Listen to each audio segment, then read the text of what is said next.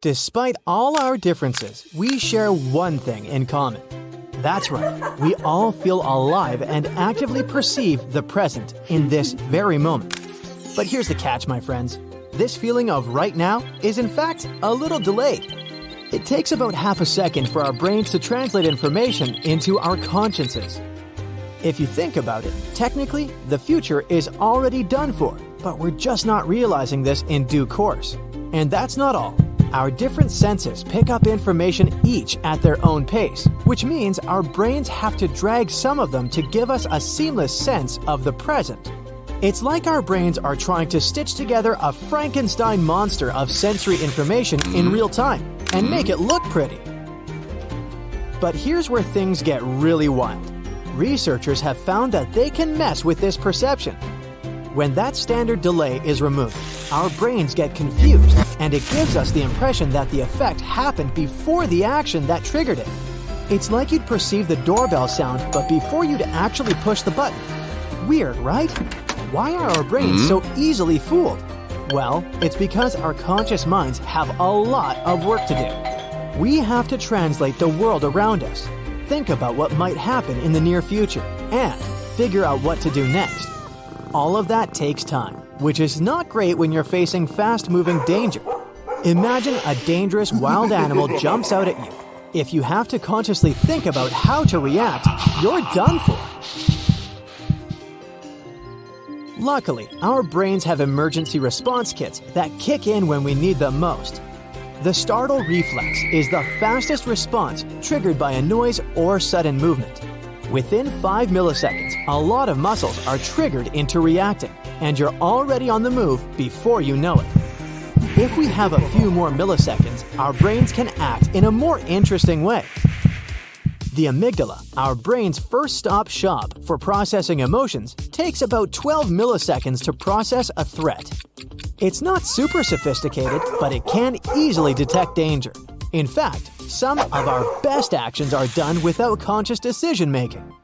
Anything we do in less than half a second, like hitting a ball or catching someone's glance, is done automatically. So, while our conscious minds are great for long term strategy, some of our best actions are accomplished without it. But let's get down to the real question. Thoughts can vary, sure, we all know that because we've lived it. Making a difficult career or parenting choice takes a lot more thinking than choosing what to top your ice cream with. But did you ever wonder what the speed of thought is? I mean, do we need a Ferrari to keep up with our brains, or can we simply stick to a bicycle? Well, some scientists have tackled this tricky question by measuring how quickly we become aware of the information we gather through our senses. Apparently, we can detect stimuli that lasts as little as 50 milliseconds. That's about 1 20th of a second in case you're counting. Now, if we're talking about sensing and responding, let's use the sprinter reacting to the starting noise as a benchmark. That's lightning fast, taking only about 150 milliseconds. However, the speed of our nerve pathways can put a damper on our speedy thoughts. Back in the day, scientists estimated that it took 115 feet per second for information to travel down our nerves. But thanks to modern research, we now know that some well insulated nerves can move at up to a whopping 394 feet per second. That's comparable to a bunch of the world's fastest cars in the world, like an Aston Martin or a McLaren.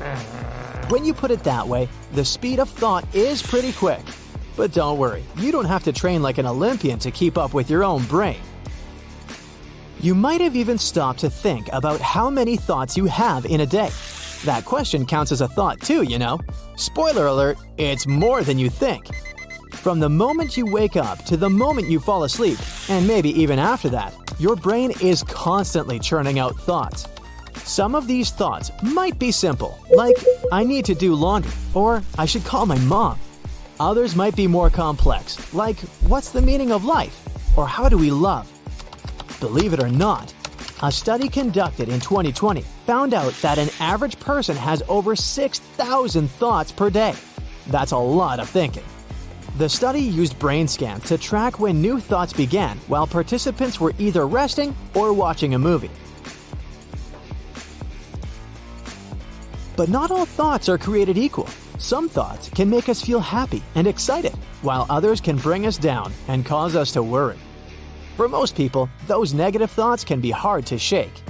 Also, did you know that your personality can affect how many thoughts you have? People who are a bit more on the jittery side tend to have more thoughts than those who are calmer. But don't worry, having a noisy brain doesn't automatically mean there's something wrong with you. Sometimes our brains can even produce intrusive thoughts that are disturbing or upsetting. While it's natural to have these kinds of thoughts occasionally, if they're happening frequently and disrupting your daily routine, it might be worth talking to a professional. So, where do all these thoughts come from? Your brain's nerve cells or neurons are responsible for communicating with other cells by generating neurotransmitters. This sets off a chain reaction of firing neurons, which then creates thoughts. But what if you want to change your thoughts? It's possible. Techniques like mindfulness and working with a trained specialist can help you address unwanted thoughts and give you a more relaxed state of mind. Our brains are somewhat similar to the muscles that help us move around we can train it to make our lives better. To an extent, that is. At the end of the day, it's not the number of thoughts that matters, but how they affect you and what comes out of them. Speaking of weird stuff brains can do, some mind blowing news just hit the scientific community. Researchers have discovered some weird brainwaves in octopuses. Yes, you heard that right. These eight armed wonders feature a type of brainwave we've never stumbled upon in the animal kingdom. Now, before you go imagining little octopuses wearing tiny shower caps with electrodes sticking out, let me tell you how this discovery was made. Scientists surgically attached electrodes to octopuses' brains and were able to get a glimpse into their thought processes. The amazing project captured the first ever brain recordings of octopuses that can move around as they please, and the results are mind bending. The researchers discovered that some of the brainwave patterns are much like some found in the human memory center. This suggests that convergent evolution may be at play here. What does convergent evolution mean, you might ask? It's when two different animals end up having the same trait, even though they don't share a recent common ancestor. Another similar example of convergent evolution is that of dolphins and bats.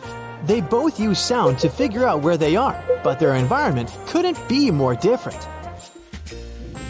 Octopuses have been considered fascinating by scientists and non scientists alike. From their remarkable memories to their ability to camouflage themselves, these creatures are nothing short of incredible. They've been known to use objects to solve problems, and they even dream. Yeah, you heard that right. The color ripples that we can see across their skin as they sleep can show us that they may be dreaming too. However, octopuses are notoriously difficult to study. They can touch every part of their body with those long arms, which means they may have no problem removing whatever tracking objects scientists might have placed on them. To be the apple of one's eye to have butterflies in your stomach, to fall head over heels. These are just some ways of saying we're falling in love, a feeling so overwhelming that it makes our hearts beat faster and our palms sweatier. And as much as we think that love is something that's happening in our hearts, actually, it's happening in our brains. Now, here's Sarah. We'll follow her around to get a closer look into the science of love in our brains. Not stalking, just following. She's going on her first date with a guy she met on a dating app. She spent the entire evening trying to figure out what to wear, and when the time finally came to meet her date, she was feeling dizzy and her stomach was tingling. Most of us can relate to these feelings, which psychologists call anticipation. Anticipation. Science explains that this is caused by our brain releasing a large amount of cortisol, also known as the stress hormone. The release of cortisol makes us get into a fight or flight mode. This means that if her date is 20 minutes late and they don't text Sarah with an explanation, she'll probably leave the restaurant as fast as she can. Dating can be tricky for our system because it's so uncertain. Will Sarah like Tom? They're both risking something by being here, but since no risk goes unacknowledged, falling in love triggers another part of our brain This part is known as the awards and compensation area or the ventral tegmental area, the VTA. When the VTA is triggered, we feel satiated and motivated.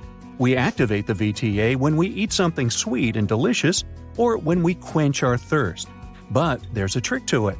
It turned out that Tom didn't show up on their date and Sarah felt rejected. At this moment, the VTA is highly active. This part of the brain is responsible for our cravings. And you know what they say we want what we can't have. But Sarah tries again. She goes on another date and meets Dave. And they turn out to be a match. After a couple of dates, all Sarah can think about is Dave. Actually, she thinks about him about 80% of her waking hours, and this is very normal. According to behavioral neuroscientist Dr. Sandra Langeslag, people in early love stages can think about their loved ones for up to 90% of their time. Yes, falling in love is like an obsession. This obsession is intensified when the VTA releases the feel good neurotransmitter known as dopamine. Ooh, can't get enough of dopamine. At this moment, Sarah starts to feel euphoric and more drawn toward Dave. Everything about him pleases her, and for a moment, she believes she has found the perfect guy. Now, the reasons why Sarah and Dave click with each other can also be explained by brain chemistry. One of the reasons can be due to the so called pheromones. Both parties can pick up on each other's pheromones, which are natural chemical signals that convey important genetic or even physical information.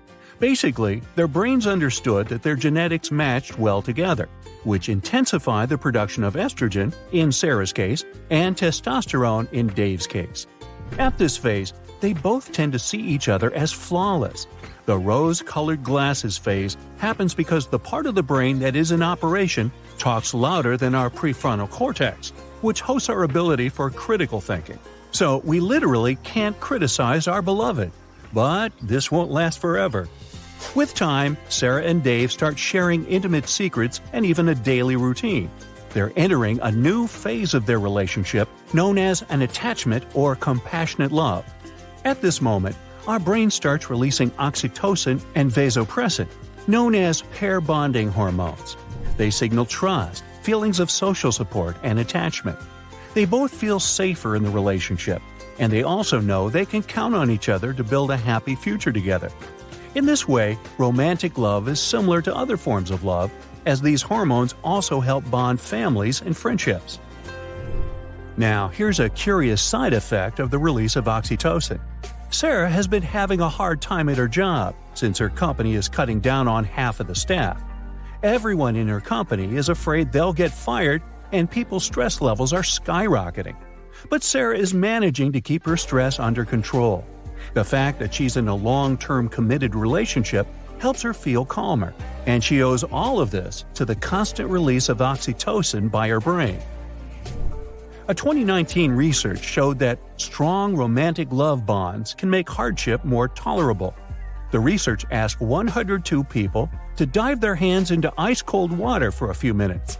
And out of these participants, those who were in committed relationships appeared to experience less stress or pain even those whose partners weren't beside them during the task. It was enough just to rely on a mental picture of their partners. Now, that's true love, huh? Some other weird things can happen when you're in love, like telepathy, for example, and I'm not joking. But researchers call it neural synchrony, which means that couples tend to share similar thought patterns. Professor Zoe Donaldson, who conducted the study, says that the more a couple is connected, the more synchrony they can show. Another research also showed that couples can even synchronize their heartbeats when sleeping side by side. And no, it's not only us humans that fall in love and can experience the things we've been talking about. Some animals are proven to feel attachment bonds toward each other. For example, albatrosses keep coming back to the same partner their whole lives. They migrate all year round, but still come back to a repeated spot where they meet and greet each other once again. Now, it's normal that with time, the rose colored glasses fade, and the prefrontal cortex can finally do its job. Judgment and critical thinking arise again, and both parties begin to see flaws in their beloved. Sarah doesn't like the way Dave always leaves his socks spread across the apartment, and Dave thinks Sarah watches too much Netflix. The thing is, sometimes these little things become too much and the relationships may simply end. Surprisingly enough, breakups are also managed by the brain. Although Sarah thinks she did the right thing when breaking up with Dave, she feels something close to physical pain. That's because heartbreaks activate the insular cortex, a region of the brain that processes pain. But the insular cortex doesn't distinguish emotional pain from physical pain. So, heartbreak can hurt as much as spraining your ankle. As the days pass, Sarah finds herself daydreaming about contacting Dave again. While cleaning up her house, she found some of the things Dave forgot to take with him. Sometimes the desire to reach out feels overwhelming, like extreme hunger or thirst. This happens because the VTA is being activated again, the motivation and reward center that drives feelings of longing. The same part of the brain that was activated at the beginning of their story together. This emotional whirlwind also activates Sarah's body alarm system, the stress axis. And since she is producing less oxytocin, it may seem difficult to handle everything she's feeling. It does get better though. With time, the higher cortical region is activated. This region is responsible for overseeing reason and impulse control. It pumps the brakes on such irrational cravings, so the urge to text Dave will slowly fade away. This isn't Sarah's first breakup, and she knows she will be okay with time. Now, when she was younger, though, in her teen years, it was way harder to recover from a breakup. That's because the higher cortical region was still maturing, so teens tend to have fewer self control mechanisms in situations such as these. Well, soon enough, Sarah will feel like meeting someone new, and once again, she'll hop on board this roller coaster ride we call love. There are days when we feel tired and energy drained even after a good night's sleep. Fatigue and apathy may have a wide variety of reasons that differ for all people. Even a small solar storm 93 million miles away from the Earth can make your neurons work weaker. Studies have revealed that solar storms are so massive that they can desynchronize our biological clock and cause excessive sleepiness and laziness. That's because electromagnetic activity generated by the disturbance of the sun influences the pineal glands in our brains.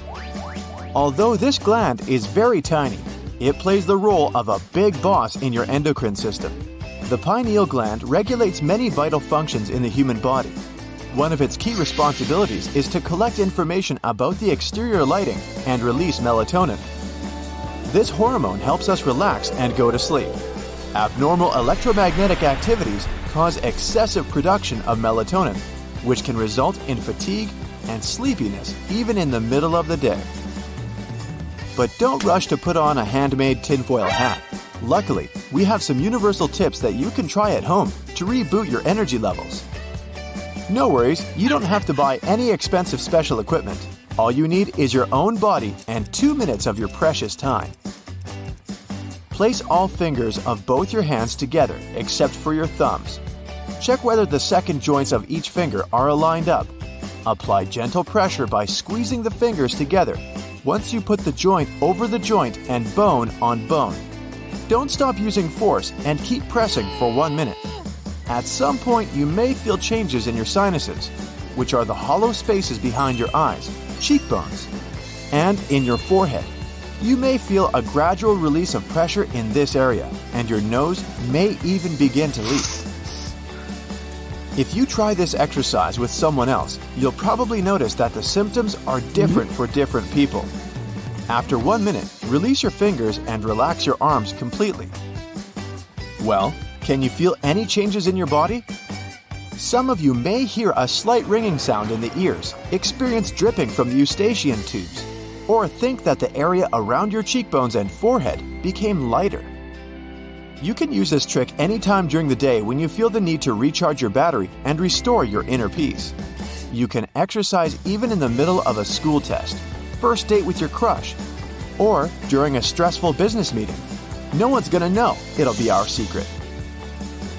This refreshing effect appears thanks to our wise and complicated anatomy. Reflexology works so well because the nervous system in your hands is directly interconnected with your head, brain, and sinuses. Mm-hmm. hands are rich in particular pressure points that can be very helpful when you need an emergency tool to release pain and reboot your brain. When you simulate one of these reflexology points, neurotransmitters in your brain inevitably react. It means that you can trick your brain and make it tell the body to feel good and enthusiastic. And it's absolutely free if you know the right button, of course. So let's dive into the world of superpowers hidden in your hands and explore some of the major points. But if you're currently pregnant, be careful and get your doctor's approval before working with these points. Reflexology might stimulate blood pressure changes in your body and cause an unnecessary hormonal response. One of the points is located over here on your anterior forearm. Its name is Neiguan, or pericardium 6 because it's part of the so-called pericardium channel that stretches inside the arm from the armpit area up to the middle finger.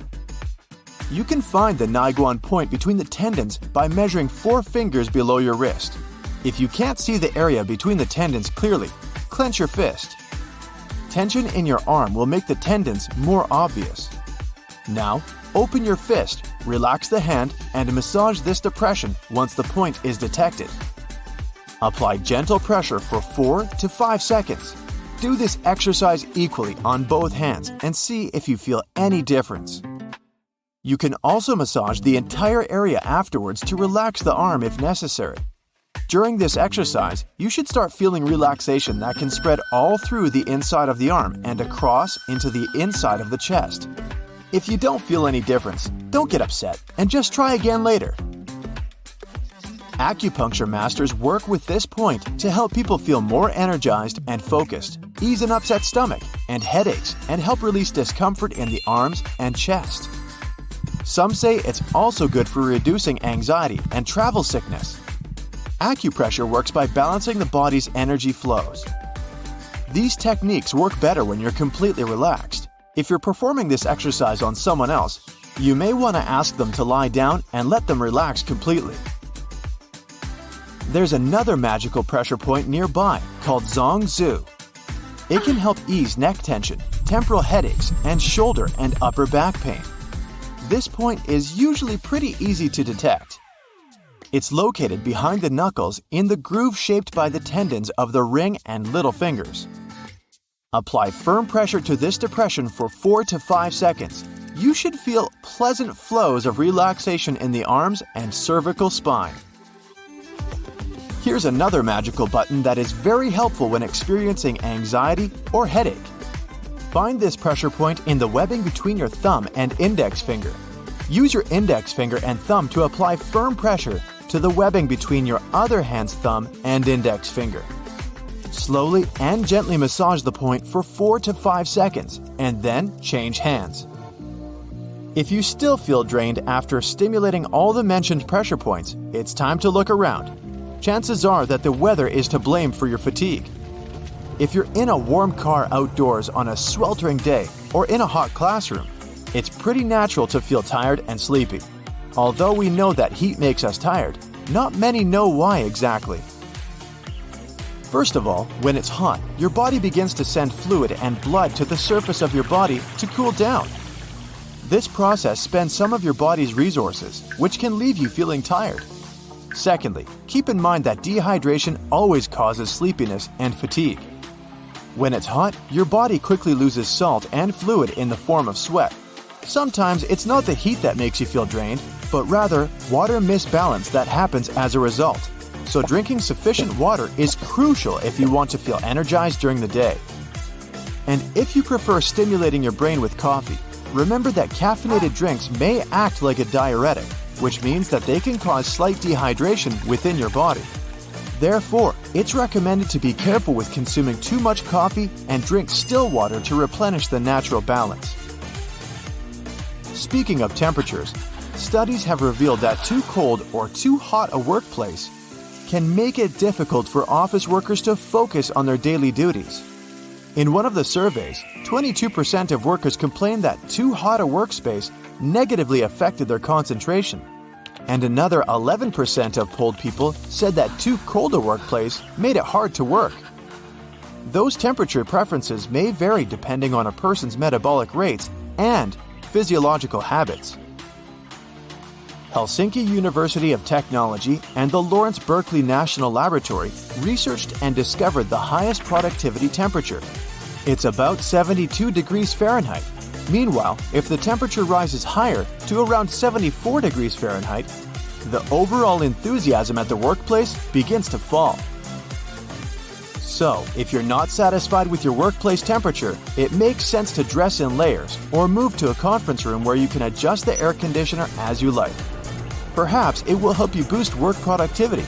And if not, remember the magical reflexology tricks we discussed earlier.